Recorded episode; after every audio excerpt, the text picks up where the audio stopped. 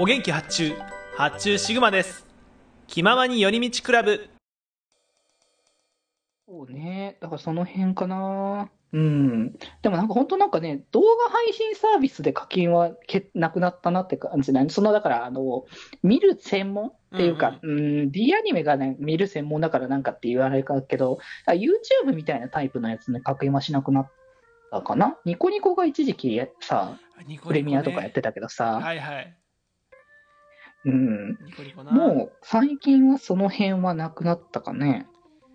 そう、ニコニコは俺もほらニコニコ動画でいい画質の動画を上げようと思ったらもうプレミアム会員になるしかないみたいな感じだったから。あ、容量的にか、そっか。そうあの昔なんだっけ、あの無料会員だとそのにひゃくにじゅうメガにじゅうメガってことはないか、なんか上限がめっちゃ少なくて、その動画の画質の、そうだからもう YouTube の時代じゃ考えられないけど、ニコニコはその投稿する側があの負担金を背負うっていうシステムだったの場合、まあ、でもその当時のね時代のあれだからね。そうだからクリエイターなんか世の中に発表したいっていう人の熱量で持ってたっていうサービスだからすごいよね今。なんかやっぱ時代が違うから、あの当時はやっぱこう儲けが出るって考えがなかったからね。ああ、そのそうだね、クリエイターがこういや出す側がっていうので、そうそうそう、確かにね。うん、そうだから、ね、それはあるよね。ニコ生とかねするためにも入らなきゃいけないしっていう、発信する側が負担するシステムだったけど、もう僕もねだいぶ前に辞めちゃいましたけど。うんうんうん。まあ僕も最近はほぼほぼ使わなくなったから。そうだね、歌枠の時ぐらいしかニコニコを開かないんですね。そうだね、たまになんか、なんか久々にちらっと見て、ああそういえばとあの登録してたなみたいな感じのぐらいだから今は。うん、でもそんぐらいですかサブスクは。そうだね、だから結構さやめたものも多いからね。一時期登録してたけどやめたものとか、ネットフリとかって契約してた時期ありました、うん、あ、でも動画系はアマプラと D アニメだけかな。ああ、そうなんだ。えー、っとね、あれなんだっけ、えー、っと、Hulu だっけ。あ、Hulu ね。うん、なんかあのー、携帯会社のなんかセット売りみたいな感じのがあったので、最近。うん、ね、その時に登録してたんだけど、うん、まあ、結局まあその辺もなくなったから、結局今は動画系は、うん、その辺ぐらいかな。うん、うんうん、そうね、ネットフリックスもね、たまには気に、たまに気になったりはするんだけど、うん、まあそれだけのなんかこう目的がないから、いろいろとね、いくつか見たいものがあって、これのこれとこれとこれを見ようってならないと多分登録はしに行かないかもしれないね。そうね、俺もそのジョジョがさ、あのー、あー、うんうん、そうネットフリー先行配信だったんだけど、なんかあにきあのろくぶにき見なきゃって思ってるうちにあのズルズル来ちゃって、結局なんかアマプラとかで配信始まっちゃったから、うーんまあいいかってなってるけどね、うんうん、今。まあそうね。なんかでもネットフリのさあの、うん、なんたら今際なんなんだっけの国のアリスだっけ。ああうんうん。なんかよその邦画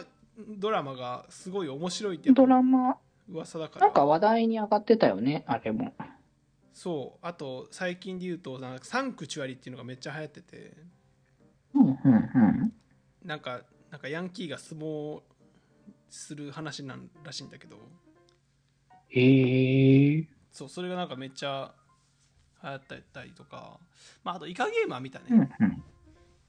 あーイカゲームもなんか僕はなんかグロいって話をすごい聞いたからちょっとさすがに触れれないなと思ってたけど。あれデジ君グロ系苦手だっけ。うーん、まあほどほどならいいけど、そんなにこう最初からグロいの分かってたら見に行かないかなぐらいな感じかな。あ、まあ、イカゲームはなんかそのほらなんだろう、内臓の細かい描写とかはないから、あまあまあまあぐらいな感じか。人が殺されて血を出すみたいなぐらいの感じ。うーん、まあ極力自分からはそういうのが分かってたら見に行かないかな。えー、そうなんだ。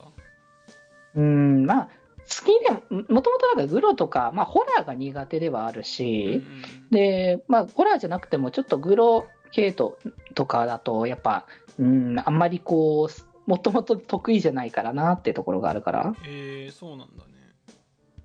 うんうん。なるほどね。まあまあものによりだけどね、絶対見れないわけじゃない。あのなんだろうホラーでもあのなんだろうびっくりかグロだったらグロならまだマシって言えるかな、うん、方向的には。そうだね。うん。そうそうそう。そうか。ネットフリはでも、うん、オリジナルアニメとかはあんまりなんか評判のいいやつ。なんかあれなんだよね。なんか一時期はすごいなんかネットフリックスのアニメすごくこう強かったイメージがあったんだけど、うん、最近そこまであんまり話題にはならないかなって感じかもしれないね。あでも俺あれだわ、ワンピースの実写版出たらみあの契約するかも。どうなんだろうねあれね。いやでもなんかキャストの立て方見て結構期待できるなとは思ったんだよな。なんかルフィ役の人がめっちゃルフィっぽくて意外と。ああまあ実際ああいうのを見てみないと何とも言えないところはあるから、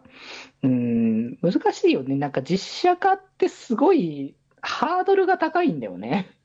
まあ高いね。うーんやっぱ漫画のイメージっていうのもあるし、とはいえ漫画のまんまでやったらそれただのコスプレだろみたいな感じになっちゃうし。そう本気見ればいいじゃんってなるからな。そうそうだからやっぱ実写にしてその実写としてのこう面白さも込みであの物語ができてるんだったらいいかなと思うから、なんかファンタジーっていうか、まあ、なんかそういうなんか、うん、なんかできるだけ現実感に近い作品だったら違和感なく見れるかなとか思っては見るんだけど。そうですね、まあ、例えばキングダムとかですよね。絶賛絶賛おすすめだからね。えー、キングダムスリー映画ね。えー、と 今, 今月公開ということで、ね、あのソロ回と宣伝しましたけれども、そうだね。まあ確かにだそういう感じの、ね、作品だったらいいけど、ワンピースどうだろうなって思ってね、まあ、ファンタジーというのもちょっと違うのかもしれないけど、うんまあ、でもやっぱちょっとやっぱこう漫画的な方向性はやっぱ強いのかなって感じがするから、うん、それをどういう風にあの実写で表現するのかなというのは思うけどね。デジ君でもさすがにほらさんじの動きとか分かるでしょ、その足で攻撃するみたいな。ああ分かる分かる。そうああいうのをさ実写でできるんかっていう話よね。そうね シージー とかでどういう感じに表現するのかなとかね想像はするけども、さんじのあの手を下について足を回転させる動きってなかなかスタントの人でもできないと思うから、まあ、結構アクションがすごいアクロバティックな感じだからね。そうそうそう。ゾロとかなら別にさ、なんか刀さんぼん加えて シージー でなんかやってやればさ、まあ、できなくはないかもしんないけど、そう確かにそうだね。そうルフィとかもがっつりルフィとかよりもハードル高そうだよね。そうサンジが一番気になる。俺はどうなるのか。そうね、ルフィはむしろ、G、シージー でいけるなって感じのものがあるかもしんないけど。うんあプラスさあの、うん、漫画って日本の漫画って、まあ、例えば分かりやすいところで言うと、うん、ダジャレとかってさすごい言語への依存が高いじゃん。そうね、うん、そう、そういう表現って結構ワンピース多い気がしてて、あそれをだからどういうふうにこうな、えーまあ、その海外的なこう表現の仕方とかになってくるとなんかそれこそよくあるもんね、アニメとかでもさ、うん、海外もののアニメをこっちに輸入してきて実その翻訳した内容をこう聞くと、うん、なんかなんかこう理解できないものとか結構あるからね、文化的なものが結構入ってたりとかするから。そうそうそう最近も俺、ま、前ラジオで言ったか分かんないけど、そのシーハルクっていうその エムシーユー のドラマ作品があって、それのワンシーンで、うんうんうん、その英語で言ってる内容とその日本語の吹き替えの内容がもう全く違うやつがあって、うんう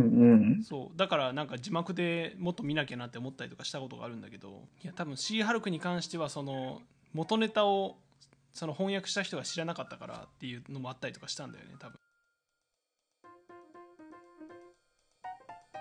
気ままに寄り道クラブではメッセージを募集しております。メッセージの宛先は質問箱で募集しております。そしてきまよりではみんなで作るアットウィキを公開中。みんなで編集してね。